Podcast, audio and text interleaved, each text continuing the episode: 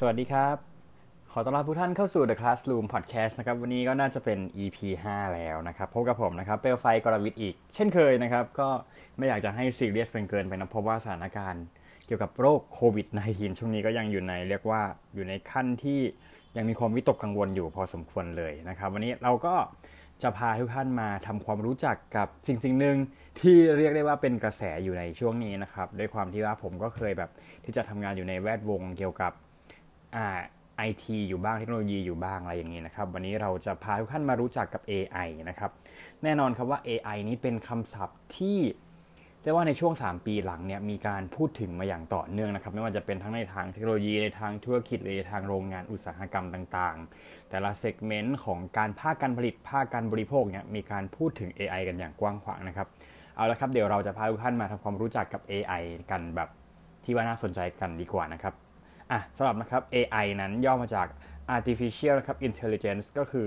แปลเป็นไทยง่ายก็คือเป็นคำว่าปัญญาประดิษฐ์นะครับ ปัญญาประดิษฐ์พวกนี้จะโดน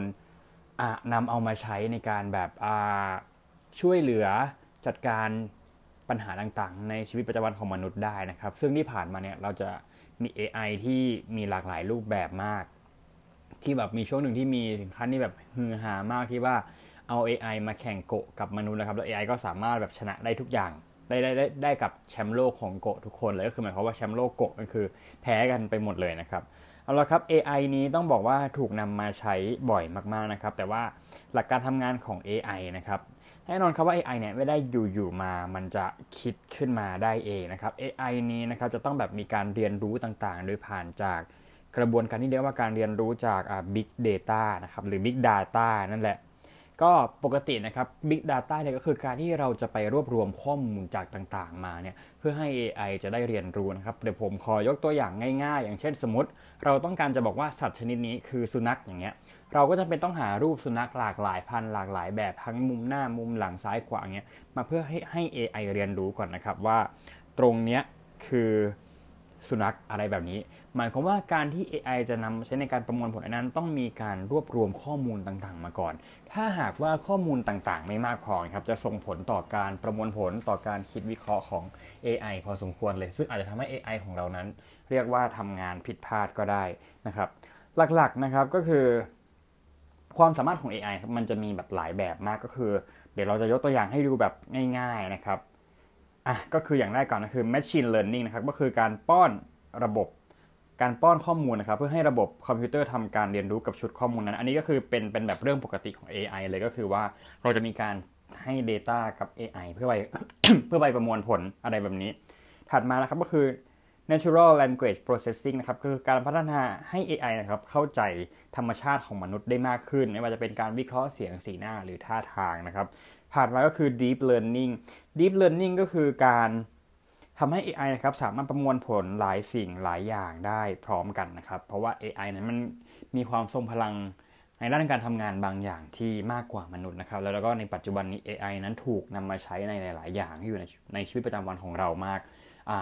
ซึ่งมันจะแฝงตัวโดยที่เราจะไม่รู้นะครับ อย่างเช่น การที่เราแบบเล่น Facebook การที่เราแบบใช้แอปพลิเคชันต่าง ๆ ที่แบบมีโฆษณาเด้งขึ้นมาอย่างเงี้ยครับ หรือว่าแม้กระทั่งการที่แบบ เราดู YouTube แล้วมันมีการสุ่ม playlist ขึ้นมาในแบบที่เราอาอาจจะเป็นความสนใจใกล้เคียงกับของเราก็ได้อะไรแบบนี้ ต้องบอกก่อนเลยนะครับว่า AI นี้เป็นหนึ่งในนวัตกรรม เป็นหนึ่งในเทคโนโลยีใหม่ที่มีความน่าสนใจและมีความเรียกว่าอ่า มีเรียกว่ามีความยังไงเดียเรียกว่ามีความที่จะมาเปลี่ยนแปลงโลกของเราในอนาคตพอสมควรนะครับ เพราะว่า AI นั้นสามารถทำงานทดแทนต่างๆได้ไม่ว่าจะเป็นผู้ช่วยมนุษย์ ช่วยในการประมวลผลทางด้านการแพทย์ การคำนวณต่างๆนะครับ ที่มันอยู่เหนือเรียกว่าไงอยู่เหนืออภาวะสมองของมนุษย์ หรือแม้กระทั่งแบบการทำ ค่าการผลิตนะครับ การคำนวณต่างๆ ออกมาซึ่งซึ่งกล่าวไปแล้วการขนส่ง หรือเทคโนโลยีต่างๆนะครับที่ต้องบอกว่า AI นั้นจะเข้ามาเปลี่ยนแปลงพอสมควรเลย อย่างที่บอกกันแหละครับว่า AI นั้นมันมีการใช้งานในลักษณะหลายรูปแบบมาก หลักๆ ตอนนี้ที่เราเห็นก็คืออย่างกับใน iPhone ก็จะมี Siri ก็ถือว่าเป็น AI ระดับหนึ่งมี Google Assistant ที่อยู่ใน Android หรือแบบเราจะมีอุปกรณ์เราจะมีอุปกรณ์ที่แบบเป็น IoT ก็คือ Internet of Things อย่างเช่น พวก พวกพวกแบบลำโพงต่างๆ ที่สามารถรับคำสั่งได้อะไรอย่างนี้นะครับ แต่พวกนี้นะครับ AI พวกนี้ก็จะมีข้อจำกัดต้องอย่าลืมนะครับว่า AI นั้นจะทำงานได้ก็ต่อเมื่อมันมี Big Data มีข้อมูลฐานข้อมูลขนาดใหญ่นะครับ เพื่อใช้ในการเปรียบเทียบประมวลผล แล้วก็แสดงผลออกมา แน่นอนครับว่าตอนนี้ AI สำหรับบ้านเราก็กลายเป็นเรื่องที่เรียกว่าค่อนข้างจะดังมากทีเดียวไม่ว่าจะเป็นทางที่ดีหรือทางที่ไม่ดีนะครับ แน่นอนครับว่า สำหรับ EP นะครับเราต้องการให้ทุกคนนั้นเข้าใจเข้าใจถึงวิธีการทำงานของ AI นะครับว่าต้องเป็น step ไหน step ไหน step ไหนไปอะไรยังไงมากกว่านะครับแน่นอนครับ AI จะทำงานได้ดีอย่างที่ย้ำไว้เสมอคือ คุณต้องมี Big Data แล้วต้องให้ AI นั้น ได้รับการเรียนรู้ประมวลผลข้อมูลต่างๆ เพื่อให้มันสามารถที่จะพัฒนาตัวเองอะไรต่างๆ ได้เพื่อในการกรองในการวิเคราะห์ต่างๆนะครับ สุดท้ายนี้นะครับสำหรับ The Pod uh, The Classroom Podcast สำหรับ EP นี้ก็คง เพียงพอแต่เพียงเท่านี้นะครับสำหรับใครที่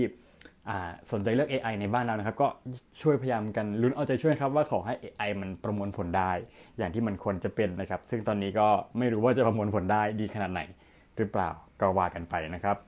สำหรับวันนี้ก็ขอบคุณครับ สวัสดีครับ